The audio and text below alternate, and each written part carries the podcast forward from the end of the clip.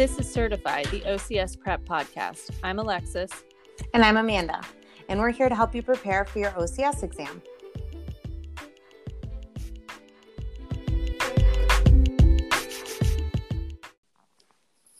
Hi, everyone. Today we are going to talk about SI joint assessment, dysfunction, and treatment.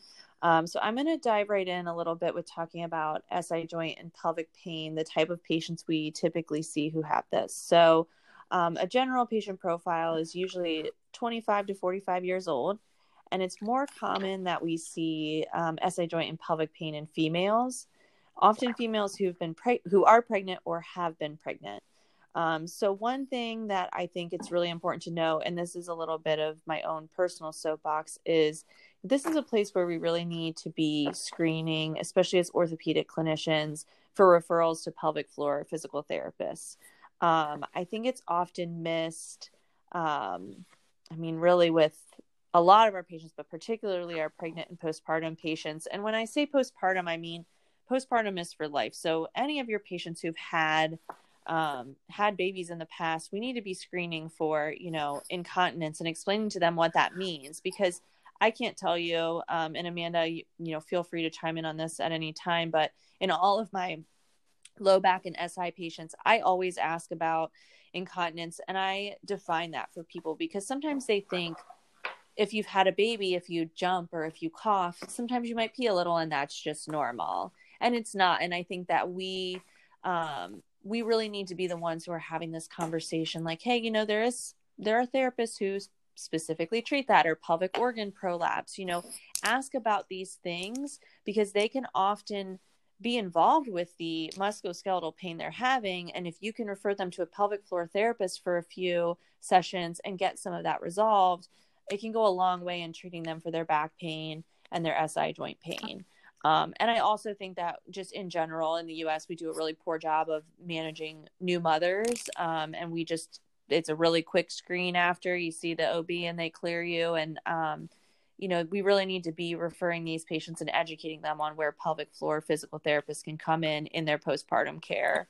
Um, and, and, you know, I, I say that because that's the most common, but we should also be screening our male patients for pelvic floor dysfunction as well. So, Amanda, I don't know if you yeah. have any no comments on that. I, I would definitely agree. You know, I think it's an area that's missed a lot. I think it's an area that patients don't often bring up because they don't make the association between the pain that they're having somewhere in their pelvic girdle with their incontinence or with some of their other pain or dysfunction. So they're not going to bring it up if you don't bring it up. So I think it's like Alexis said, it's an area we shouldn't miss. Um, you know, I think it's also an area that a little bit of treatment, if you can help them get them referred to the right provider, it's an area that when treated properly can make a huge difference in someone's life. So, mm-hmm. you know, if someone's having incontinence issues along with pelvic pain and back pain, and you can help get them on the track to get that all addressed, that's life changing for them. You know, that's not dealing with a small ache here or there. Right. Absolutely. So, um, just something to be aware of in this this population specifically. So, um, you know, common injury mechanisms in the SI joint include activities that involve um, extreme loading of one leg or activities with torsional movements. Uh, so again, these are the most common types of patients we see with SI joint pain, but as we go through this whole episode and and even some of you know the last episode where we talked about biomechanics there's just still so much that we don't know. Um, so you know we're just presenting what the research is currently showing but there's still a lot of gray area when it comes to si joint pain.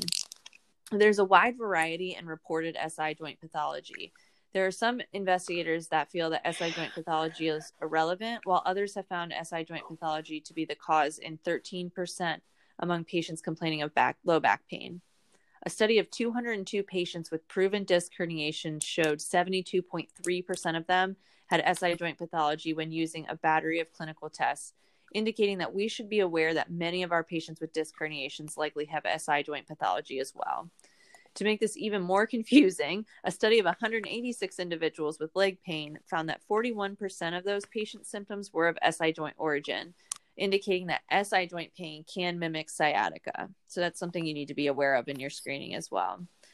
So, as we begin to discuss assessment and treatment of these patients, you'll see that we need to use a cluster of tests to determine if the SI joint is, is involved, and if so, how we should approach our treatment plan. So, we're going to talk with we're going to start talking about assessment. And our assessment of the SI joint should include the following six parameters, and these are outlined really well in the current concept concepts book. So these six parameters are provocation testing, pain location, palpation, strength testing, mobility testing, and quadrant length screening. We're going to start with talking about provocation tests, and there's really no clear reference or gold standard to identify whether the source of low back pain derives from the SI joint by using injections, physical examination, or a combination.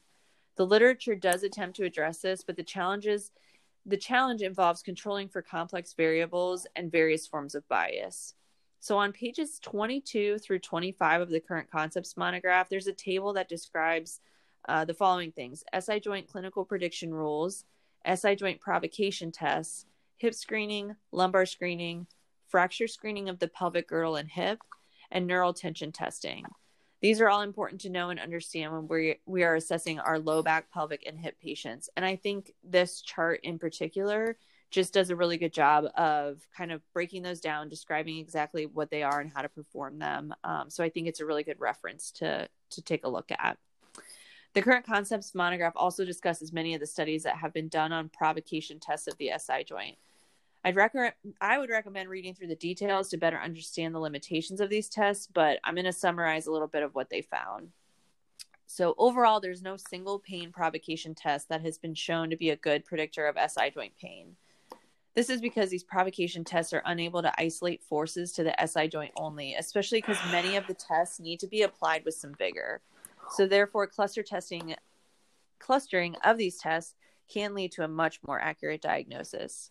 Um, so we're looking at a couple different clinical prediction rules. Um, and again, you're going to see these in that chart um, in the current concepts, which is a nice place to reference. But Laslett et al. in 2003 found a 0.91 sensitivity and 0.87 specificity when three or more of the following five tests were found to be positive the thigh thrust, sacral thrust, gapping, compression, and Gaenslen. And Gaenslen is being in this incident instance is being performed once on each side. Um, excluding patients who had centralized or peripheralized sim- symptoms with lumbar active range of motion increased the positive likelihood ratio and the false positive rate. In 2005, they completed another study that showed that 16 patients who responded to an SI joint injection all had at least one positive provocation test in their cluster. Therefore, they concluded that if all of the items in the cluster are negative, that painful SI joint pathology can be ruled out. Um, Vander Wurff et al. is in 2006. It's another um, clinical prediction rule found 0.85 sensitivity and 0.79 specificity of SI pain when three or more of the five tests were positive. And these tests very, very similar to Laslett. It's um, the distraction test or gapping, compression test, thigh thrust, Faber, the Patrick sign test, um, and Gaenslen test. So there's another test that they mentioned in the current concepts. It's the Haber test, which is hip abduction and external rotation. And they reference a 2015 study um, which showed that the Haber test reproduced familiar pain in SI joint positive patients with low back pain compared to SI joint negative patients with low back pain. It demonstrated a 67 to 78% level of sensitivity and 71 to 72% specificity for identifying SI joint positive patients. Uh, they also note that Haber increments of greater than or equal to 30 degrees have the highest sensitivity, which is 83 to 100%, and specificity 52 to 64%. So that might be a study that um, would be helpful in looking up as well if you want a little inf- more information on the Haber test. So the next thing we're going to talk about is pain location, and this is also highly variable between individuals. Current Concepts discusses a few different studies, but overall, we really still have more questions than answers about pain location in individuals with SI joint pain. But as I mentioned in the last episode, the SI joint's innervation is really not fully understood and is complex, and it may also vary between person to person. Um, also, adjacent structures such as the sympathetic trunk anterior to the anterior SI joint are not fully appreciated as to its contributions to SI joint pain. Some of the studies discussed have shown pain into the low back, upper and lower buttock, lateral thigh, lower leg, and around the PSIS, which is also known as Fortin area because of the Fortin finger test. Um, And that's when a patient points, when you ask them where their pain is and they point very closely to the PSIS. I mean, I don't know about you, but that's something I see with patients quite a bit where they'll point to that region. Yeah, the second they start naming their pain, and they'll usually take their thumb and stick it right mm-hmm. there. They'll mm-hmm. say it hurts right here. Um, yeah. Then I'm like, hmm, you know, kind of red so, flags going off for SI screening. Yes, so that's known as the Fortin finger test. Um, so, pain referral patterns are likely related to the particular region of the SI joint that's involved, which leads to variable pain patterns and unclear validity of using pain as a diagnostic tool and treatment guide. Many studies use injections as a way to diagnose the painful area of the SI joint, but obviously this method it's invasive, it's expensive, and it's impractical for the large majority of practitioners who are screening for SI joint pain. Um, centrally mediated pelvic girdle pain is not yet fully understood and confounds studies that rely on peripheral tissue provocation paired with a patient's subjective responses. It's always a challenge to determine a diagnosis when relying on a patient's subjective response. Um, we need to consider that patients have variable tolerances to pain and also present with different illness behaviors. So, just like anything else, when we're relying a lot on you know subjective reports, it just makes things a little more difficult. Um, and at the end of the day, you know, what we really need to look at is how much does it really matter? An understanding of the pain generating tissue is helpful during the evaluation.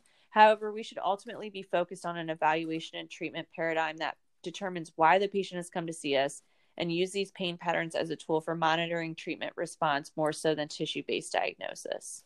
So, uh, all that to say, don't get too too hung up if you're not 100% sure exactly what area um, of the SI joint is causing the pain. With palpation, again, as we've mentioned previously, there's a lot of variability in bony landmarks between individuals um, and also from one side to another in the same individual. So, this means as clinicians, we should be cautious in using bony landmarks to identify positional findings with diagnostic conclusions. Again, you can use these findings to cluster with other findings but it should never be your only diagnostic tool.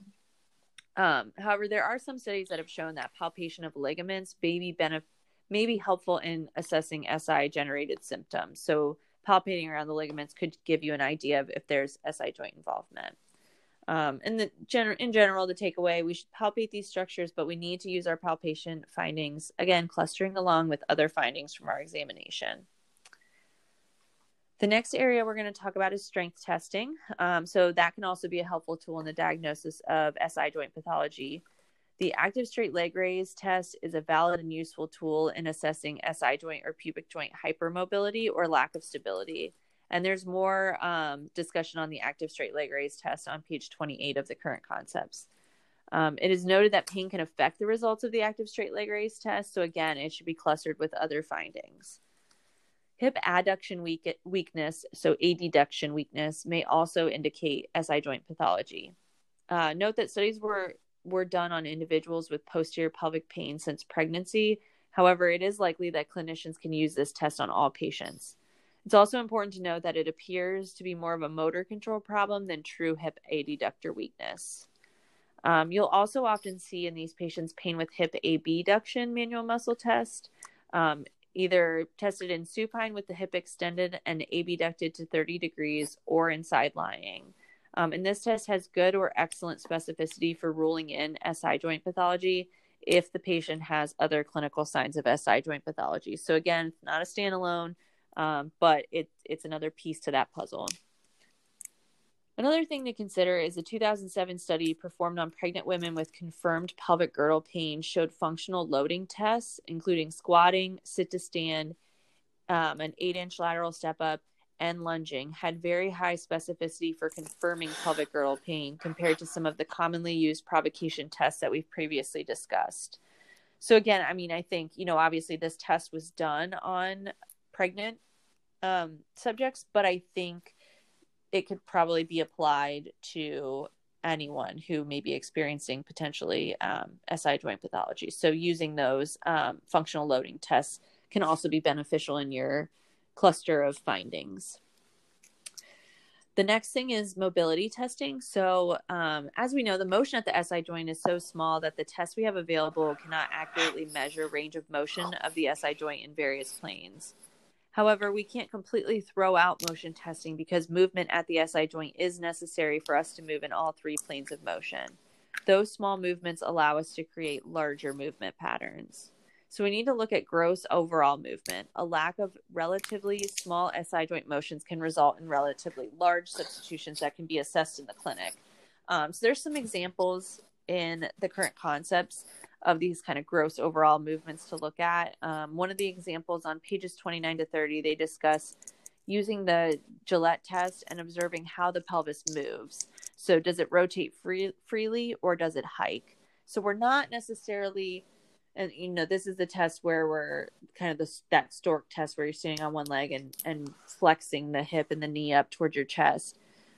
We're not going to be able to get a you know a very um, accurate measurement of what the range of motion is there but you can look at that quality of movement. Is it rotating or are they hiking their hip, their pelvis in order to get their hip up? Um, and the last thing is they know um, quadrant length screening. So leg, we're looking at leg length asymmetry here and asymmetric loading that can cause low back pain and pelvic girdle pain. So it's important to assess if your patient has a scoliotic curve or if they have a true leg length discrepancy to determine how to treat the patient.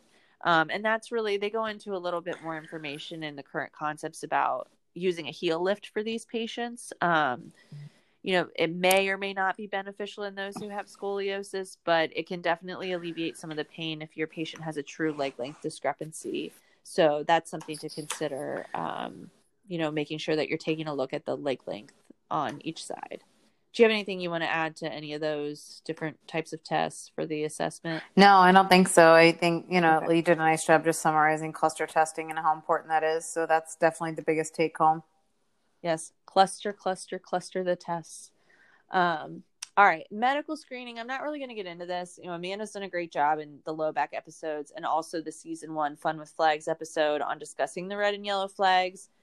Um, so I would recommend that you go back and take a look at that um, or listen to those. I'm not going to dive further for this episode. Um, it's it's a lot of the same general information on things that you should be screening for um, in terms of medical screening. And then differential diagnosis. So, like as I've been mentioning all along, it's really often difficult to differentiate between hip, SI joint, and low back diagnoses in these patients. Um, it's important to use that cluster of tests to guide your diagnosis and ultimately treat based on what you find and what the patient responds to rather than treating the diagnosis. Um, there's charts in the current concepts on pages 22 through 25, as well as 35 to 38 um, there's some more information there on differential diagnosis in this re- region, as well as they um, provide some guidance on organizing your examination. So if you feel like um, you need a little more help and guidance on how to organize these tests, that's a really good reference to look at. Um, so I'm going to get a little bit more into treatment of these patients now. So you know, with all as with all low back patients, it's important that we address these patients early and try to avoid the progression to this becoming a chronic back pain um, problem. So treatment should be individualized based on your clinical findings, but should include education, self efficacy, and reassurance. Reducing fear is really important in these patients. We need to determine if these patients are hypermobile or hypomobile when determining our treatment strategies. So, as we mentioned before, with the hypermobile patients, you're going to see a positive active straight leg raise test. With hypomobile patients, you're going to see positive three out of five on the Laslett's cluster and a negative active straight leg raise. Um, so, we're going to talk a little bit about manipulation and mobilization. They've been shown to be helpful in patients with low back and SI joint pain that present with hypomobility. Um, and they may present with a variety of diagnoses. Um, oftentimes, you know, you might feel like these patients have an anterior posterior rotation, upslip, inflare, outflare, or sacral to- torsion. But Amanda and I were talking about this a little a little bit earlier. And there's definitely a lot of controversy around whether these happen and if we can actually diagnose these dysfunctions due to the low re- reliability of SI joint provocation tests and palpation. Um, I think, you know, you'll see a, a lot um, in in research now where we're not even really sure does a true upslip happen or you know i mean i know you mentioned before the episode a lot of times it's like if somebody steps off a curb or something then you might see like a true upslip but oftentimes we're not even really sure these things happen, right? True. Yeah, I think you know, especially upslips. The only ones I've ever truly seen are usually related to some kind of traumatic mechanism of injury. Step in a hole, mm-hmm. step off a curb hard. Usually, some kind of force through the bottom of the, a fall sometimes can do it. Right. So, and and I think unfortunately, and again, this is just sort of a clinical like soapbox thing. I don't. How many patients have we all had come in that have said, "Well, my my my pelvis is out or my hip is out. It's like you didn't dislocate anything. And I think it it goes back to like it creates a sort of fear thing like well I need somebody to put my pelvis back in place, which sounds terrible, right? I mean that that sounds terrible to me. Um so I think we need to be really careful with our how we describe this to patients. Um even if we're you know feel like maybe there is some sort of you know rotation or something going on um i don't know there's just a lot of controversy around all of this so i think that's just something to consider and i think we need to be really careful with our words with i would this. say one thing i usually um, do in the clinic in terms of that is i agree with you alexis i think sometimes this these patients have been passed around a little bit and so they come in with these mm-hmm. like terrible sounding diagnoses that someone has told them um, and they do perceive it as some kind of dislocation you know their perception of their body positioning is that everything has to be perfect and normal. And we all know that's not true. I use the word asymmetries a lot. You know, you have a little bit of asymmetry, mm-hmm. but it's still normal. You know, asymmetries are normal. Yeah. Sometimes asym- asymmetries are symptomatic, sometimes they're not. Um, so right. that's definitely the route right. I would encourage you to go. Yeah. And I, you know, and I'll often, t- you know, have that conversation too about like, hypomobility like well things might just not be like moving freely so let's try these things and see if you feel better and you know and just explaining too like it's really hard to feel these things because we're all different side to side so um, i think providing that education is super super important. Um, but anyway luckily we don't really need a specific diagnosis to successfully treat these patients. Um, there's been studies that have shown we can Successfully treat these patients by using local muscles and joints to normalize function in all planes using contract relax techniques. And on pages 39 through 41 of the current concepts, they show some different, you know, what they refer to as shotgun techniques for treating SI pain. Um, and clinically, this is pretty much what I do with my patients, and I make sure they they have um, the pictures and what they're describing are where the clinician is kind of manually providing resistance to those patients for those isometric contractions. I mean, I don't know what you teach your patients. I use like the ball and the belt um, home kind of shotgun technique where they're using like hip abduction and adduction, um, or I'll have them do like a flexion extension um, that they can do on themselves so that they're able. And I've had a ton of positive feedback from patients. It seems to to really get things moving and make them feel yeah I, I tend to go, fall on those pretty classic ones also. Mm-hmm. yeah so after improving the overall mobility of the si joint it's often appropriate to then initiate a stabilization programs in patients who are hypermobile to begin with you know obviously we're not going to be doing these those mobilization techniques we just talked about. You're going to want to go straight to a stabilization program. Um, and oftentimes due to pain in the low back and si joint patients will present with abnormal tone. So, on page 42 of the current concepts, they lay out a plan for this stabilization program. Um, I would definitely encourage you to read through it, but there's a few key things that I want to point out. Um, so, the first thing is making sure that patients master one phase before moving to the next, um, and making sure they know how to both contract and relax muscles, as well as grade contractions in order to stiffen the trunk without overbracing and destabilizing the system. It's also important to advance as pain lessens um, and regressive pain worsens. So, you know, this plan really should be individualized and they note that in there and, and, you know, they don't give a ton of ideas, but it's it's just really nice how they lay that out. I think it's a helpful reminder. Um and one thing I'll say too, just kind of another clinical thing is really make sure you're checking your patients who lift weights or I see this a lot um, in my patients who are big into Pilates they do a lot of over bracing. Everything is like full. They've got TA, all their, you know, both obliques and they've got their rectus just like bracing as hard as they can with every little thing. And that over bracing really destabilizes that system too. And then they end up with this chronic back pain. It's like, well, my core is really strong. Why does my back hurt? But they can't they can't grade that contraction. They're not able to decrease that. And they've got so much gripping in their rectus that a lot of times the TA is not even really kicking in. So I don't know if you see have seen much of that, but I've just noticed a lot with my more active and athletic folks. The overbracing is definitely a problem. I don't see a lot of that population, but I mean, it definitely makes sense mm-hmm. to me how that would happen. Um, and I think it depends yeah. sometimes on those kinds of exercise classes how that muscle activation is cued. So again, back to that patient mm-hmm. education, how you cue them to do certain things can make a big difference with SI issues. Yeah, absolutely. And if you like one thing too that I've noticed with my my over bracers, um, a lot of times they're also the people who get a lot of hip clunking, like when they're you know doing core exercises, they'll get you know popping or clunking in their hip, and it's because they're they're just not bracing properly so that system's not stable at all so they might be a really strong individual but that doesn't mean that they're bracing properly through their core so just just another kind of clinical thing to make sure you're aware of um, so in hypermobile patients such as your pregnant patients SI belts have been shown to be beneficial, and SI belts help by acting on the passive systems of the pelvis by increasing stability but do not appear to have an effect on ab- abdominal muscle activity. So it doesn't make the abdominal muscles stronger, but it also is not inhibiting them or making them weak. By decreasing pain, a pelvic belt may help to enhance motor control. The goal is to wean out of the belt as the patient is able. Compliance with wearing the pelvic belt is a must in order for healing of SI joint ligaments. Options for those with chronic pelvic pain that is resistant to conservative care include articular injections, SI directed radio, radio frequency neurotomy, prolotherapy, and surgical options, which again, I'm not going to jump into those too much, but they are discussed in the current concepts if you want more information on those.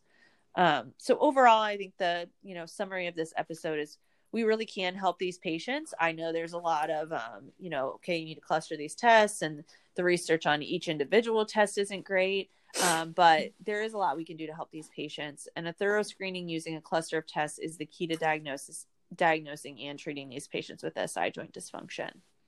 So um, I don't know, Amanda, do you have anything else that you want to add on this? Topic? No, I don't think so. You know, I think it can sometimes be a really daunting or involved topic. I think really breaking down the anatomy at first will help, and then just really mm-hmm. understanding what clusters you're looking for and what those clusters mean. Yeah, absolutely. And I, you know, I think there's a level of accepting that there's still a lot that we don't know and then just providing that education to your patients you know i, I think there's and we all know this there's a ton of fear around the low back and the pelvis um, and the hips and i think that it's just kind of unfortunately over time people have built a lot of fear around those areas and once you have back pain you always have back pain and so you know our role here is really educate these people on what these things mean and what they can do to help themselves and figure out what their goals are and, and shift the focus to what those goals are. Agreed. So, all right. Well, thank you very much. We're going to hop in, um, move on to some hip stuff next. Um, but otherwise, any questions, obviously, you guys can send us an email anytime uh, and we'll talk with you next Thanks. Time.